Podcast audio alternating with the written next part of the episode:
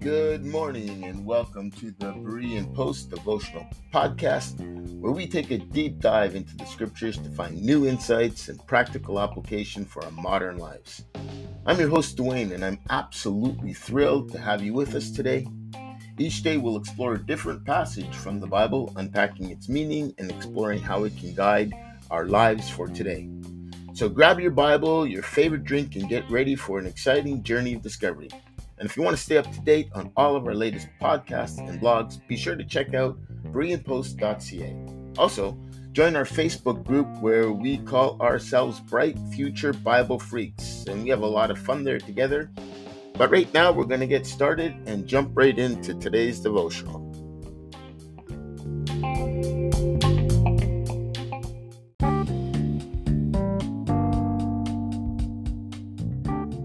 Good morning, everybody, and happy Friday. Welcome to another edition of today's episode, or rather, I guess that's redundant. Welcome to another episode, rather, of the um, Berean Post devotional uh, podcast. For those of you that have been following along, you know we have been going through the book of, yes, First Corinthians, uh, chapter 1, and we're going to take a look at verses 14 to 17 today. And I'm just going to go ahead and jump right into the text. I thank God that I I thank God that I baptized none of you except Crispus and Gaius, lest anyone should say that I had baptized in my own name. Yes, I also baptized the house of Stephanas, and besides, I do not know whether I baptized any other. For Christ did not send me to baptize, but to preach the gospel, not with wisdom of words, lest the cross of Christ should be of no effect. So, today we're going to dive into the hilarious world of Paul's words in 1 Corinthians chapter 1 verses 14 to 17, so prepare for some humor. Here we have Paul being all cheeky and everything, saying that I thank God I baptized none of you. Seriously, Paul? It's like he's playing this game of spiritual dodgeball trying to avoid baptizing anyone. We can almost picture him hiding behind a baptismal font shouting, I'm not it. Initially, his words make one think Paul wants nothing to do with baptisms, and then he starts making these exceptions. He's like, okay, okay, fine, I did I did baptize a few people, and then he conveniently forgets who exactly it was he dunked in the water. I mean, really, Paul? So based on this text, uh, we, we, we, we should be surprised that his, his tag name did not become the Apostle Paul, the forgetful baptizer. Maybe he should carry a baptismal uh, log scroll or something. Now, let's shift gears a little bit and explore the characters Paul mentions Crispus and Gaius. These folks aren't just random names pulled out of the hat, no. They played a significant role in early Christian in the early Christian um, community. So first up, we have Crispus. He's like the leader of the synagogue in Corinth, a big deal in the Jewish community. But guess what? Paul shows up with his Jesus talk. Crispus and his whole household jump on the Jesus train and get baptized. So talk about a, a plot twist. Imagine the synagogue's reaction to their leader ditching them for a dunk in the holy water. As for Gaius, he's an enigma. There were multiple Gaiuses running around in those biblical times. Uh, it's like uh, the name was all the rage, you know. One Gaius appears in Romans 16 uh, 23, where Paul mentions someone who hosted him and the entire church in his house. So, could this be the same Gaius that Paul baptized? Some scholars think so. Maybe Gaius had the gift of hospitality and loved throwing house parties for the apostles. Here's the fun part church history and tradition add a bit of extra spice to the mix. According to those tales, Crispus became quite the superstar in the early church. Some even claimed he became the bishop of Aegina in Greece. Wow, talk about a promotion. And there were whispers that he was among the 70 disciples that were anointed by Jesus himself. So I guess he went from synagogue leader to Jesus follower extraordinaire. Then we have um, Gaius. Oh boy, many stories and traditions are swirling around him too. One version suggests he, he hosted, he played host to the Apostle John, and some even say that he ended up as the Bishop of Ephesus, taking on some serious responsibilities.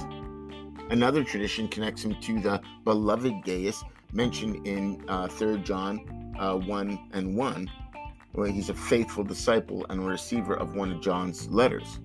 He's quite quite the VIP. I mean, but anyways, remember that these church traditions might not have the same historical reliability as biblical accounts. They're more kind of like bonus features in DVD, entertaining but not necessarily the main storyline. So there you have it the, the comedy quirks of Paul's baptism banter, along with glimpses into the lives of Crispus and Gaius. But amidst the humor, it's worth remembering that these individuals played a part in the early church community, showcasing the gospel's transformative power. Now, it's tempting to take a hilarious detour into the dictation theory of inspiration. I mean, picture this God is ultimately the dictation machine, with Paul taking notes and scribbling feverishly. And then Paul's like saying, Hey guys, um, I didn't baptize many of you, but don't worry, God didn't dictate this passage to me either, so no divine inspiration claims here. But we're going to leave that whole discussion alone right now and stay focused on the text. Our son had the grand opportunity to get baptized in the Jordan River. During his trip to um, to Israel, he had that privilege. We were a tad bit sad that we couldn't witness it firsthand, but one must admit, I mean, come on, how cool is that? Who wouldn't want to say, hey, I was baptized in the Jordan River? It's like the ultimate, ultimate baptismal bragging rights. But hold on, there was a there was a whole baptismal industry going on there. I mean, I imagine stalls selling I got dunked in the Jordan t-shirts and souvenir water bottles. And likely we, we, there's a cost. We want to remember the cost. You probably had to shell out some serious shekels to claim those bragging rights.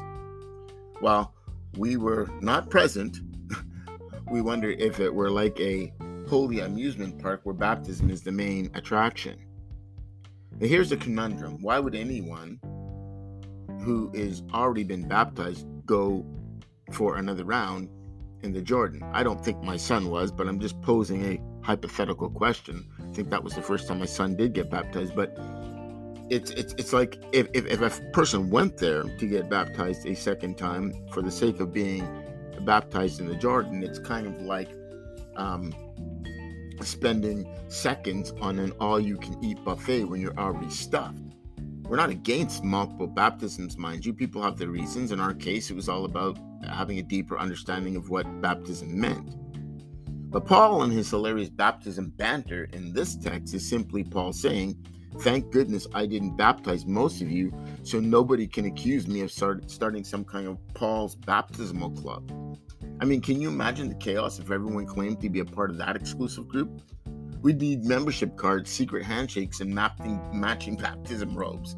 I mean, picture this people standing in line bragging about their baptismal credentials.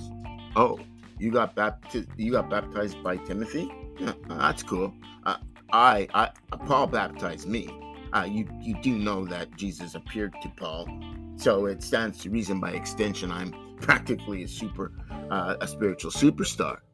You know, sorry, Timothy. Uh, sorry, Timothy, but that Paul was a has a better reputation, and I'm pretty sure he would win the the the who's who of baptisms competition hands down. There's a, there's a. Here's the thing, friends Paul's point is is is crystal clear. It's not about the location or the baptizer. It's about the heart and the faith behind it. Getting dunked in the Jordan River might make for a great story to impress your friends, but it doesn't make you any more spiritual than the person baptized in a humble bathtub. Paul's clever baptism banter should make us chuckle, but it serves as a gentle reminder. It's easy to get caught up in the external trappings of our faith, focusing on superficial things like the places or persons. But what truly matters is a genuine commitment and understanding that we have in our hearts.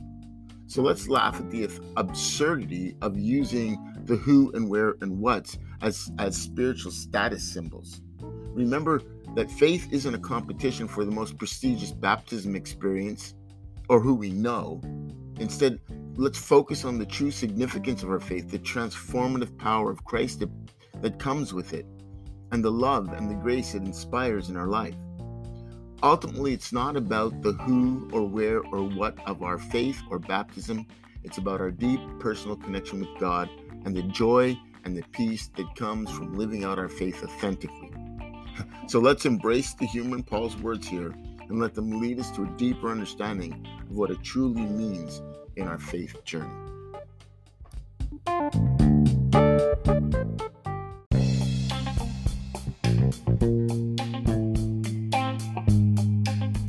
Thank you for tuning in to this edition of the Berean Post podcast. I hope you've enjoyed our discussion and it's brought you some encouragement and insight. Hey, if you want to stay up to date with all of our latest blogs, posts, and podcast episodes, be sure to visit bereanpost.ca and subscribe. Don't forget to share our website with your friends who might need some inspiration or motivation.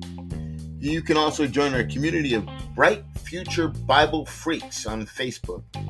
Until next time, may peace and blessings abound in your home.